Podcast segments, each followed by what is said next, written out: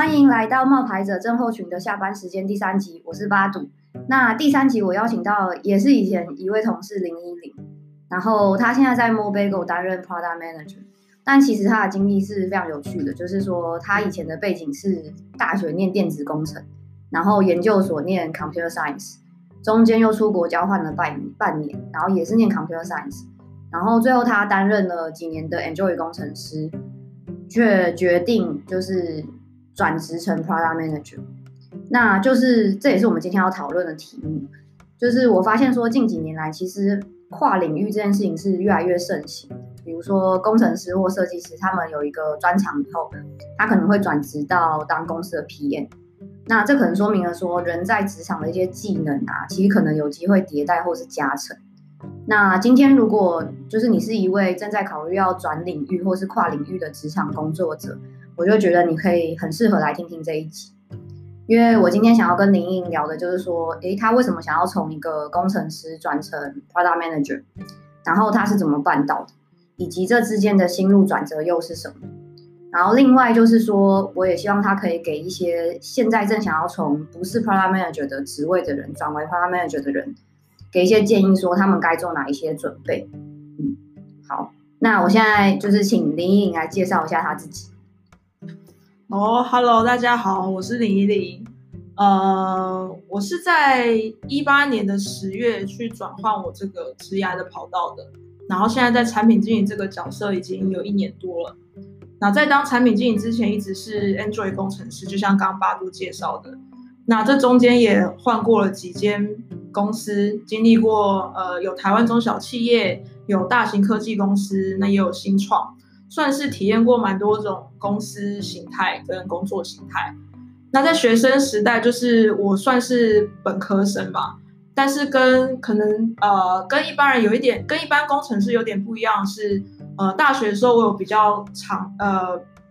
有机会去修一些不是本科系的课程，就我那时候有参加了创业学程。那创业学程里面其实就有针对说，一些创业或创意，该具备什么样的技能，或是该给学生什么样比较新的想法，有很多课程上的设计。那这大概就是我就是从学生时代直到工作的中间的一些经历。所以其实就是中间除了工程领域，其实还有蛮多有趣的经验，以至于你可能之后会想要去做 startup 的工作。可能是我觉得学生时代的那个学程会让我知道说，其实工作是可以有很多不同的可能的，倒也不一定是创业，只是说很多的机会其实是可以自己去创造出来，然后要怎么样找到目标，找到自己想做的事情，其实这会是比较重要的。好，听起来就是010其实是一个一直都很知道自己可能当下会需要什么，然后会去争取的人。所以我第一题就想要问说，就是因为你之前在公司担任一阵子的 Android 工程师嘛，然后我们之前其实在 Cobinhood 当同事，对，然后后来你就内转成 Product Manager， 那就是我想要知道你当时的想法是什么，因为对大家而言，就是工程师其实算是一个非常热门的行业嘛，就是你就是毅然决然转去做 Product Manager， 你的心路历程是什么？另外就是说，你怎么说服你的老板让你内转？就是公司可能不见得认为说，一个工程师他适合做 PM 这个角色，那你怎么让公司去确定说，其实你是有机会，然后也适合当 PM 的？其实当 Product Manager 这件事情，我是在刚毕业的时候就有想过了。那会这么早就有这个念头，其实就跟我刚刚提到说，我有那个参加创学程是有点关系的。就是在当时我就有在思考说，虽然我有可以当工程师的技能，可是我会去思考说，但是到底做什么样的事情对我来说是最有热情的，或是我想要对这社会上做出什么样的贡献。然后那当时有觉得说 Product Manager 可以去了解或说探索这个社会上的一些需求，然后再把它转换成实际上用什么样的产品来 deliver。所以当时也是有点初生之犊不畏虎，就是也先，其实我一开始先完全没有面试工程师的工作，就先去试试看 Product Manager 这样的职位，然后对我这样的背景，这样面试起来会怎么样？那当时其实算是有受到一些挫折，就是其实如果是对新鲜人来讲，公司一般公司对在 Product Manager 如果要找新鲜人的话，他们会倾向找还是有就是管院或商业相关背景的人。那所以几次就是几个面试经历之后，我就觉得说，哎，其实也许我还是可以先从工程师开始做起。那先累积我技术方面的技能，一方面也是算是在探索，就是说我是不是真的没有办法做工程师？对，然后那想说试试看，假设我如果其实我喜欢可以做的话，我就继续做下去嘛。那如果不喜欢的话，其实累积技术方面的技能，对 PM 这样的工作也是有利的。那所以其实我在就是这边是要讲说，我更早就想过这件事了，这样。那到后来真的正式转职，就是我前一份工作在 Cobinhood。那其实当 Android 工程师这一点，有点像是更催生了我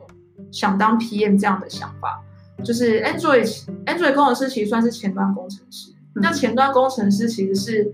在不同专业技能的工程师里面，是跟用户有最直接接触的人。就是我们设计的界面，其实 Android、iOS 跟 Frontend 都是一样，我们设计出来的界面是用户可以直接用到的。那所以当他们的操作或体验上有任何的，比如说不顺或任何的问题，其实就会再反映回来，然后我们技术上或开发上就要再做改良嘛。那这中间就是其实在这中间就会累积很多对用户的观察，或者说对一个东西推到使用者面前，到底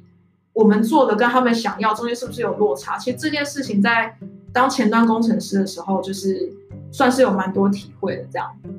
那这些想法的累积，就是在前公司那时候算是这个想法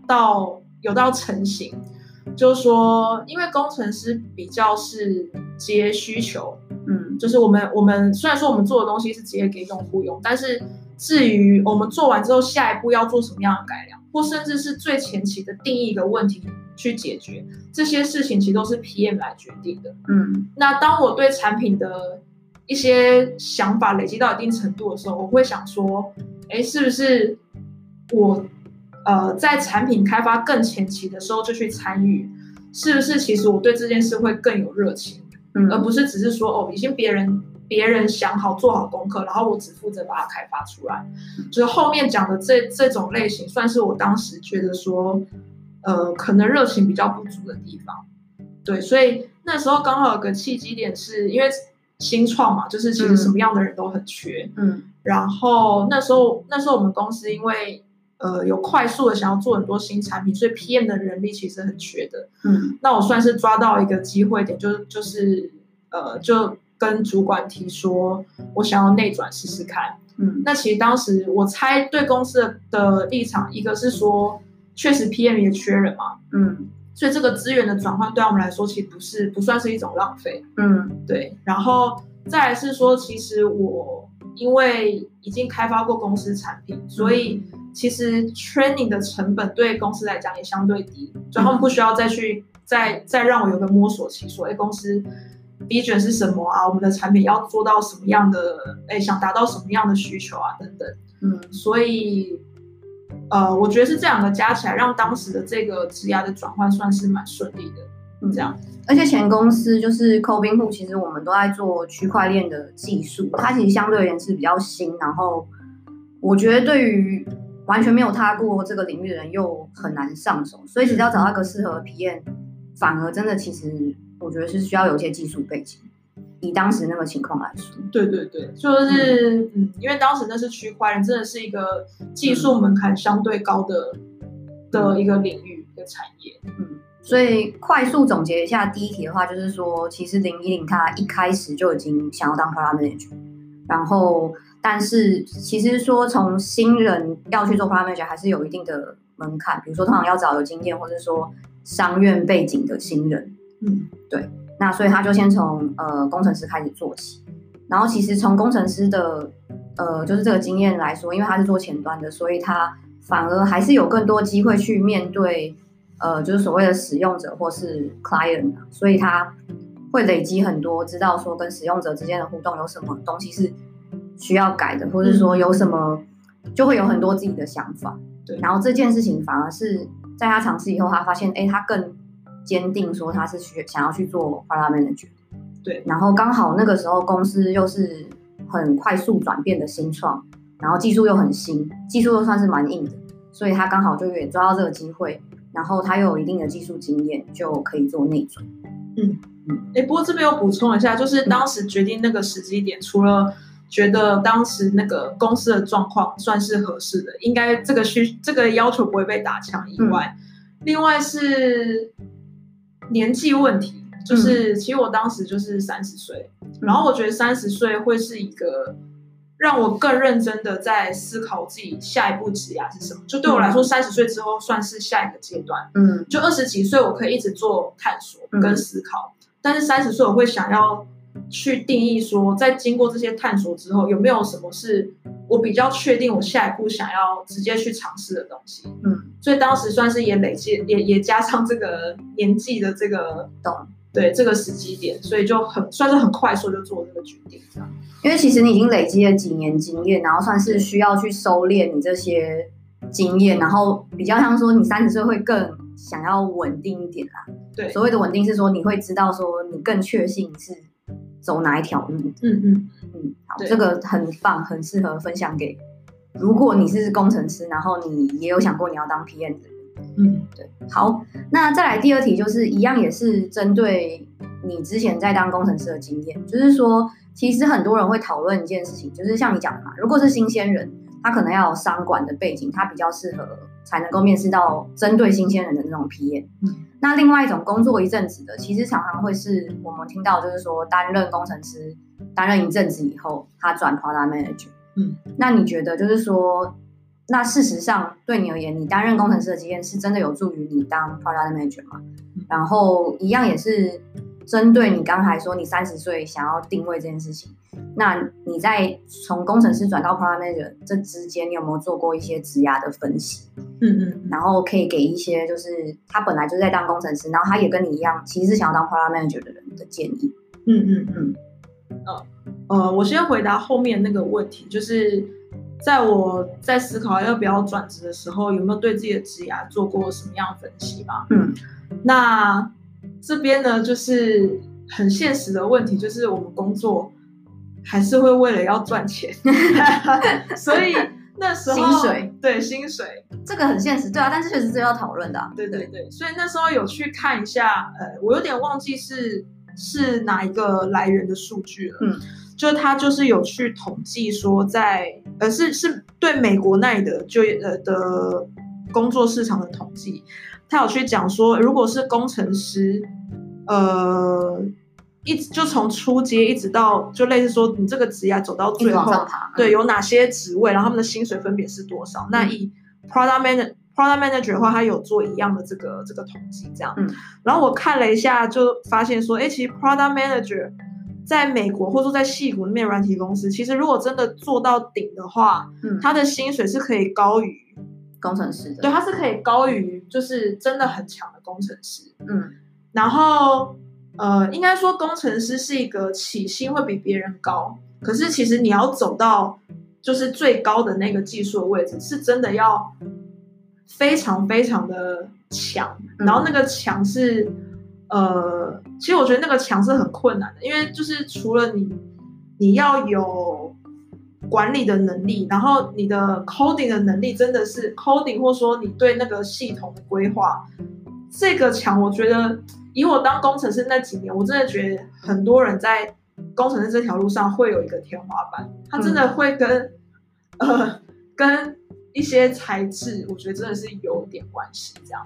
所以当时在看说，如果我工程师这条路走到顶，我还有哪些步骤要跨过哪些门槛，然后那真的到那个顶端，我的薪水是多少？那 Product Manager 的话，这边一样在评估说我如果这样转职有什么样优势，有哪些劣势，然后这些劣势我可以怎么样补足，那补足之后走到底我可以拿到薪水是多少。那这样子比较之后，我就觉得说对我来说，我觉得我评估我自己本身的特质跟能力， 对特质跟能力 skill set， 我觉得我走 product manager 这条路可能比较有成功的机会。嗯，对，这个评估是来自我们前公司的工程师，嗯，非常非常的强，然后也让我看到说，哦，真的在工程界，就是你对技术有没有热情，其实会很大幅度的影响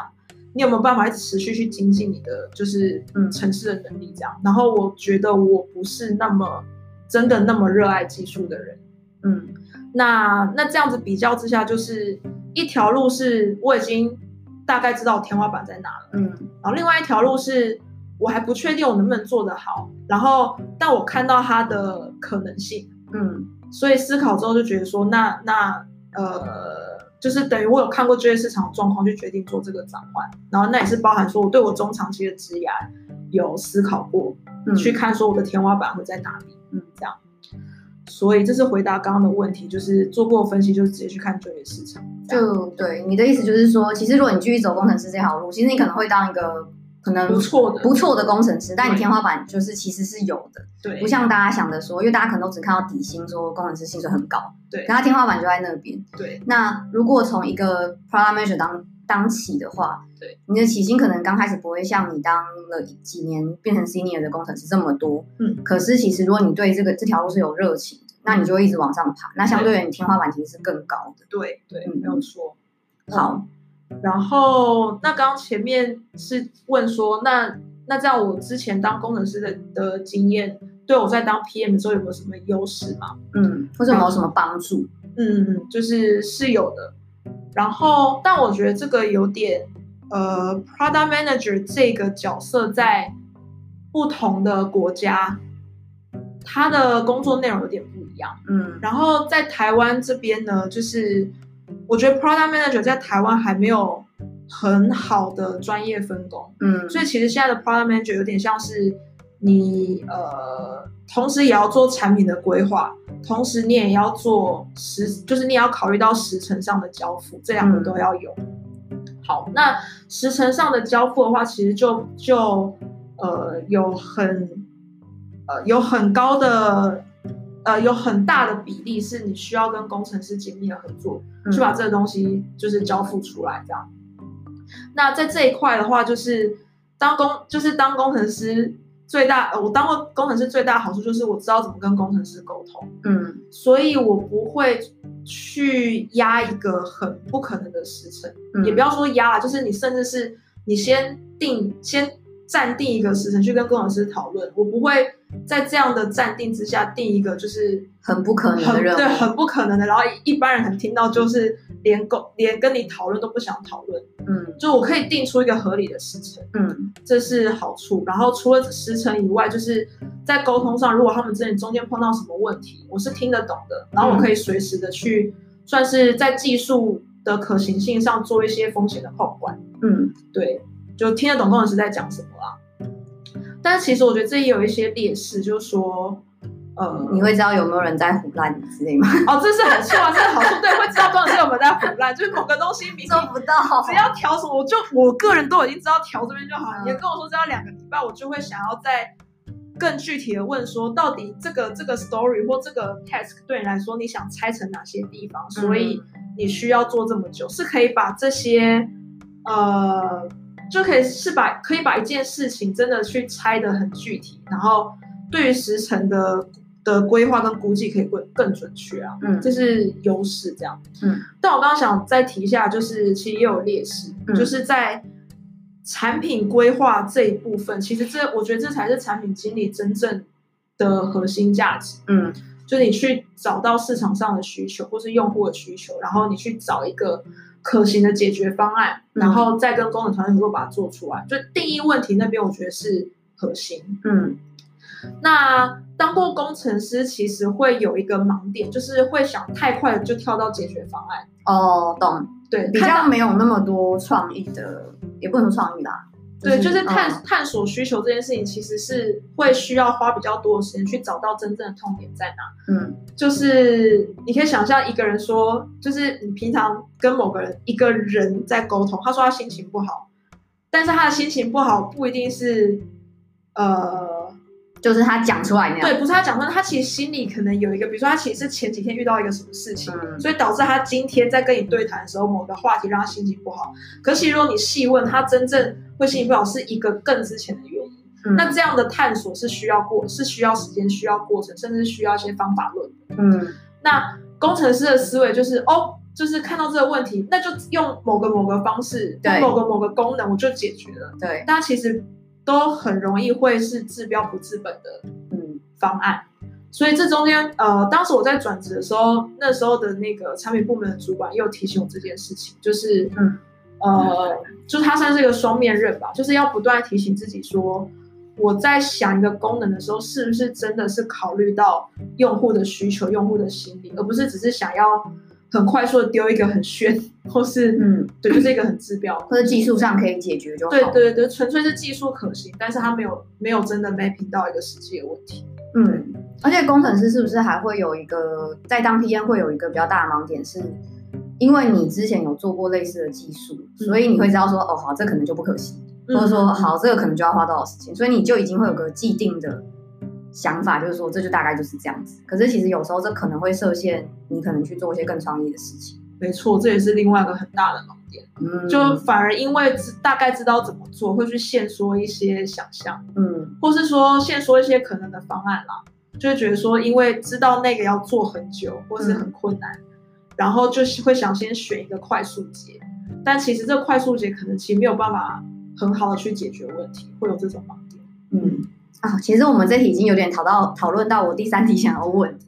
就是我想要问的是说，你就是转职前后你各面临的挑战是什么，然后你怎么去克服。那我特别会想要问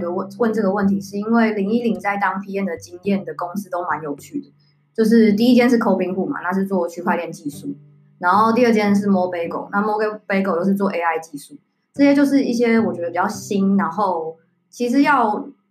进入这些领域其实也有一些门槛，那你怎么去克服这些挑战？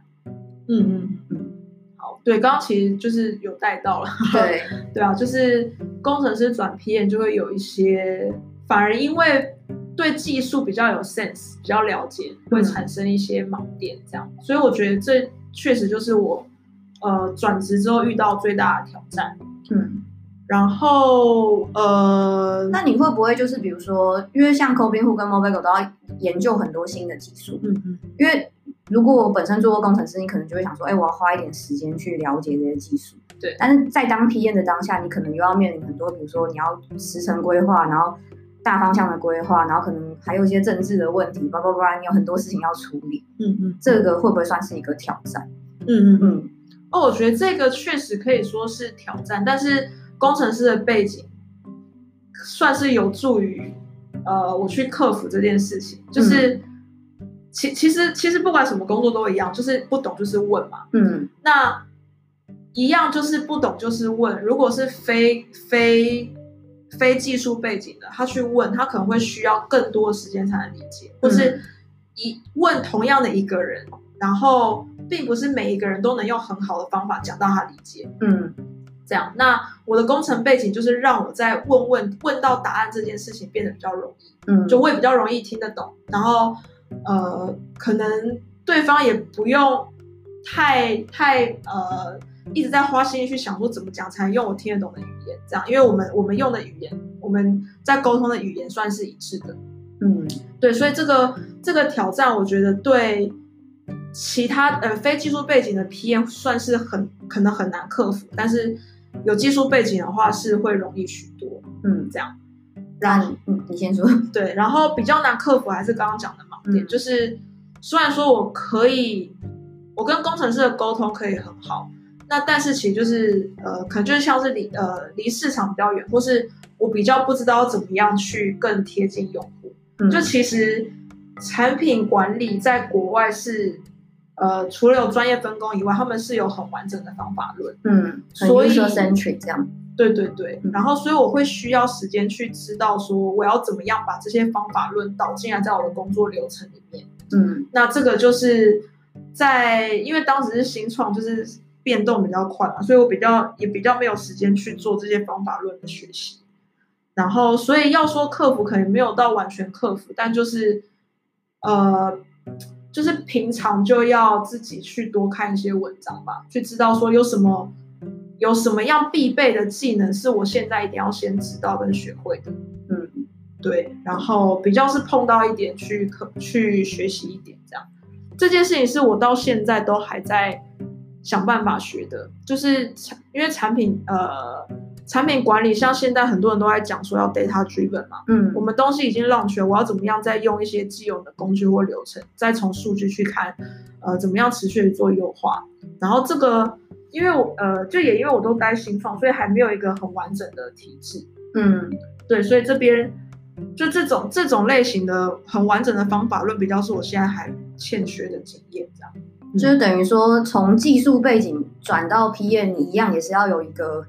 非常自学心态很强，然后非常 self awareness 一直去学习的心态。没错，其实跟大家想说，只有工程师会一直问问题，一直找解决方案是不，就是其实差不多的了。嗯嗯嗯，对，没错。然后你的挑战其实就是两个，如果你是技术职转 PM 的挑战，第一个挑战就是说你可能会有一些盲点，因为工程师通常就是很解决问题导向。嗯，对。然后第二个点就是说你可能会没有办法。一时之间这么全面的去看待一个产品，嗯，然后跟 user 可能也不会那么接近，因为技术的背景可能会让你对于解决问题这件事情更看重。嗯嗯嗯，好，没错。好，那再来就是比较想要问的是，针对一些完全零经验的人，因为你是就是跨领域来担任 Product Manager。嗯，那我想要问的比较偏向是说，好，我们今天不要问工程背景。就有一些完全零经验，比如说他本身是念传播，他是念设计，他也不是念商院，也不是念工程，嗯嗯，他们是零经验想要做 Product Manager， 嗯，那你会有什么建议？你会不会觉得他们其实至少要先会一些技能，比如说至少他可能有些技术背景啊，或是去考一些专案管理的证照或什么，或是他可能要有 Sales 或是 Marketing 比较接近市场的这种经验。嗯嗯嗯，嗯，好。我觉得我前面一直漏讲了一块，就是关于比较像是 mindset 或人格特质这件事情。嗯，其实我觉得 product manager 他在一些比较算是 hard skill 上是一直要不断学习，就是你在这个产业，或是你现在是做这个产品，就自然有那个产业或那个产品你要学习的。嗯，可是以 mindset 来讲，就是。Product Management 就是你就是这个产品的 owner， 所以其实你需要有这种管理的思维。我觉得它也倒不一定是一些技能，就是你要知道说，在想事情的时候要从不止一个层面去思考。嗯，所以你就做一个产品，你不是说技术可行性 OK 你就做嘛，你也要去了解市场的需求，所以。在思考某个东西要不要做的时候，其实你是也要有一些商务的思维，嗯，然后技术的知识也要有，然后你要有一些专案管理的能力，嗯，它是有很多个层面的，嗯，所以我觉得第一个就是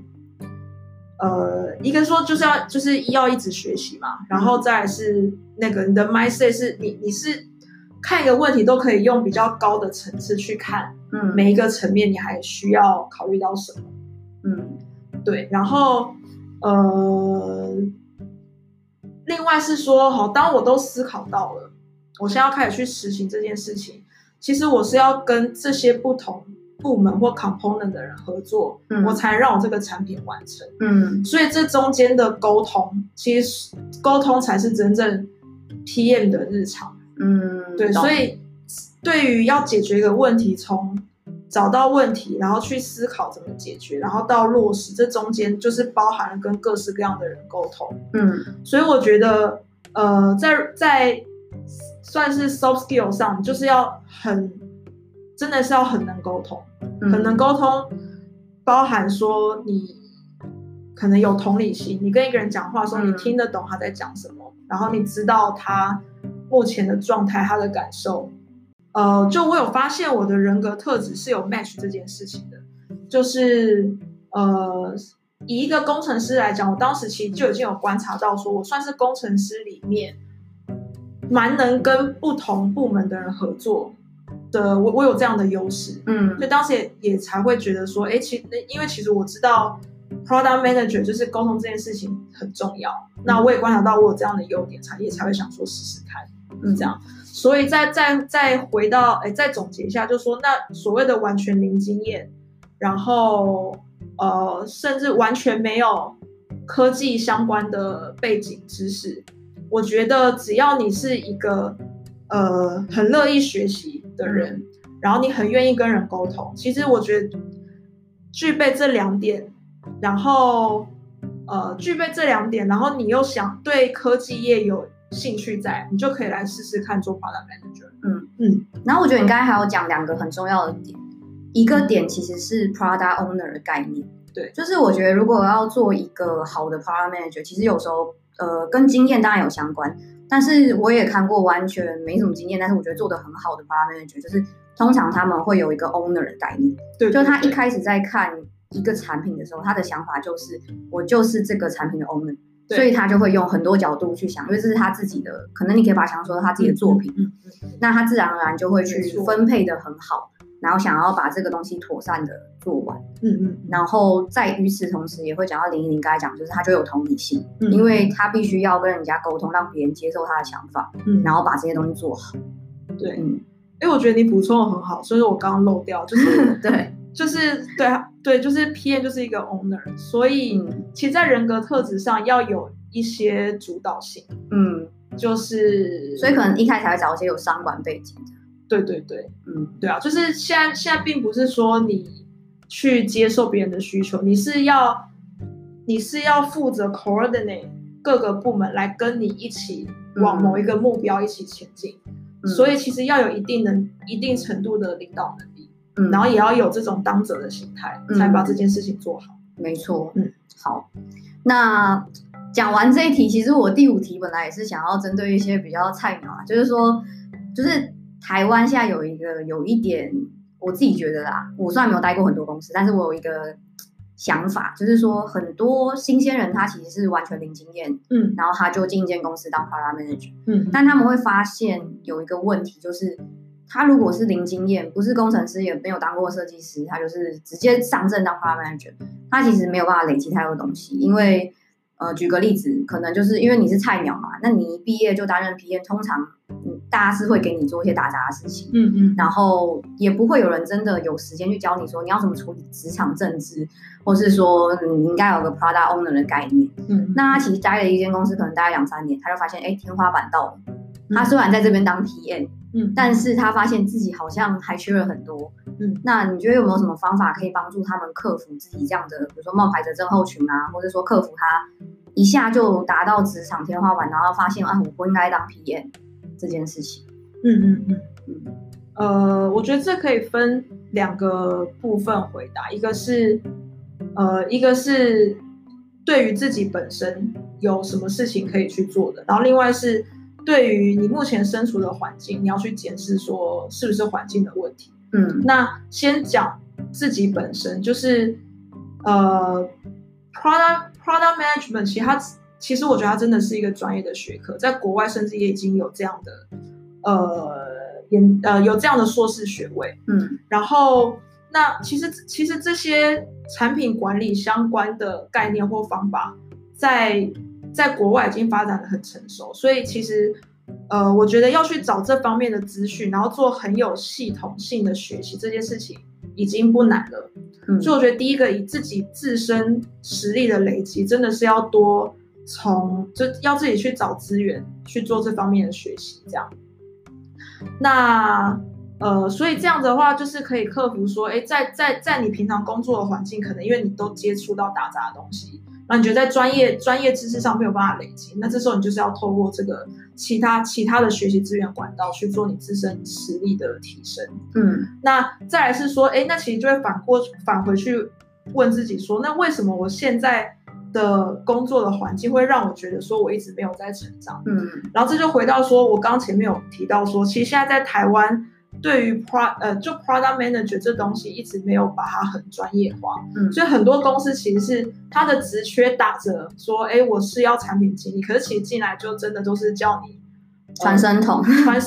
然后追进度，对，然后或是像我之前待过的大型科技公司，那里面的 PM 每次来跟工程师开需求都是用奶的，然后就是他们就是要女生漂亮，对，要女生漂亮年轻，然后追进度就好了，对，就追进度，他就是会一直在逼工程师说我这东西就下礼拜要或什么，就是他们没有真的在发挥产品经理的真正的核心价值。然后他们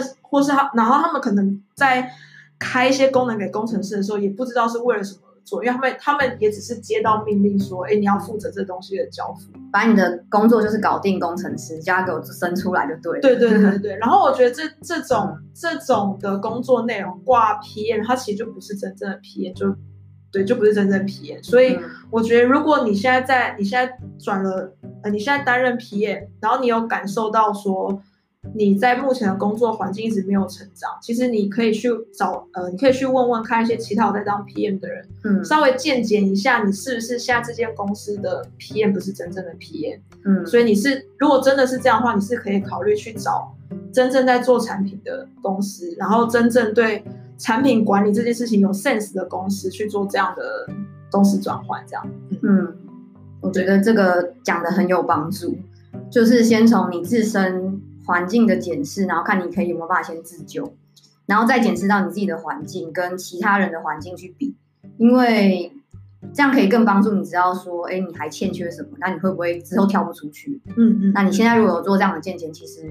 就可以更快的克服说你会不会只是你其实也蛮厉害的，只是你刚好环境不对，然后你不要有冒牌者症候群。然后如果你环境刚好是这样，那你要面临这样的问题，然后打到职场天花板，那你可能就要赶快想办法转到更好的环境去。好，那我最后一题就是延伸上一题，就是说以刚才我们两个认知，我也是这样觉得，就是说事实上台湾的职场很多公司好像就没有把 product management 或是 product manager 这种职业当成是一个专业的职业。你就有些公司的 PM 就是被当传声筒然后他也是不断的被耗损，然后他就是以前我们在听国外的一些演讲都会觉得说PM 应该是一个公司的小型 CEO，但结果也不是，可能台湾的 PM 通常就是老板叫我做什么我赶快去追进度，然后他们也根本没时间，然后或是公司根本也没资源让他们去接受专业的专案管理训练。那你如何看待这件事情，或是你有没有什么想法？就是首先我觉得做产品这件事情做产品这件事情其实是一个蛮神秘的概念，就是每个人当你对一个人说我们公司在做产品，然后每个人的想象有点不一样。然后在我看来，我觉得真正的做所谓产品经理要做产品这件事情是你真的有一个很明确的产品本身的核心价值，然后这个产品是为了哪些使用者，要解决他的什么问题而去设计的。所以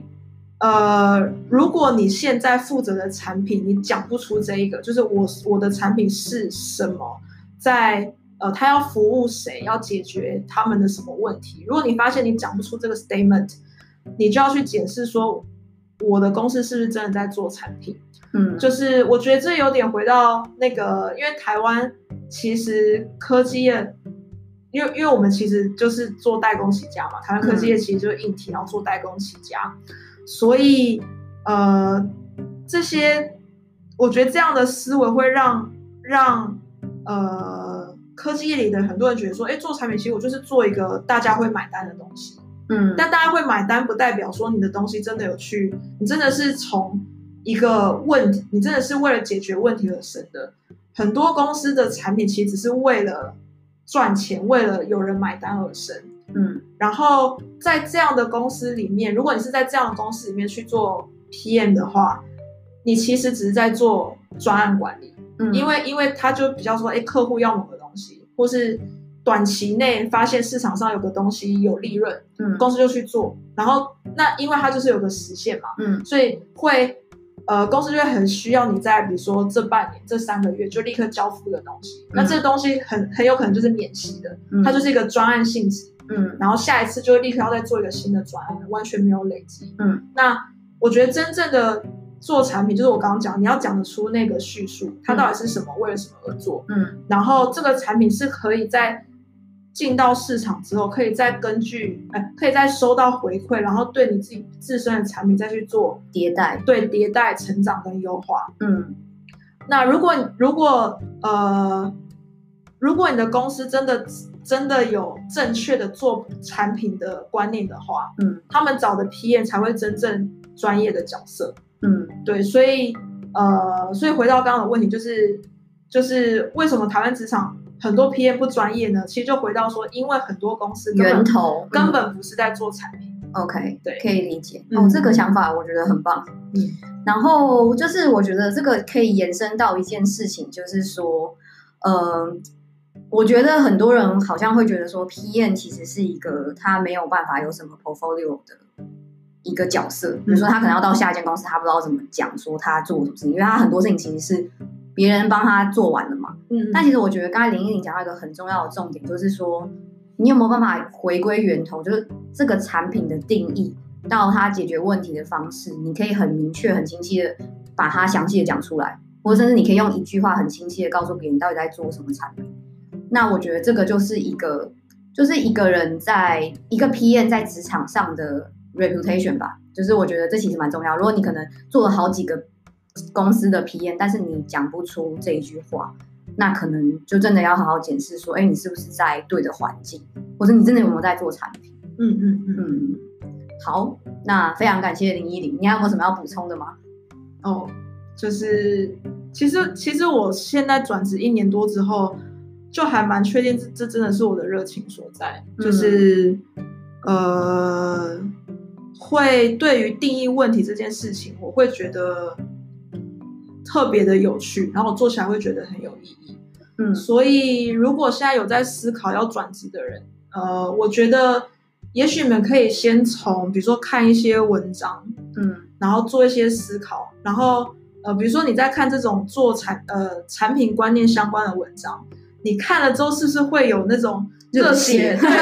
沸腾的感觉，觉得说哇，这个问题如果让我来想，我会还想做什么什么。就是你会一直更自发性的想去知道更多，或是去思考更多。就是其实我觉得现在网络资源非常多，然后这种转职的经验分享，或是说PM 相关文章也非常多，然后大家在思考这个问题之前，可以去多做这些功课，然后多去探索自己的内心，看自己在想到这些事情的时候，是不是真的就会感觉就是特别的有热情，这样，然后再去做后面的决定跟尝试。就是以工程师的一个特质，可能是他看到一个问题就会觉得，那我要怎么解决这个问题？但是 PM 可能就会是看到一个问题就会想说，为什么会有这个问题？然后我有可能各式各样的解答。对，好，那今天的分享就到这边了，非常感谢大家。谢谢大家，拜拜，拜拜。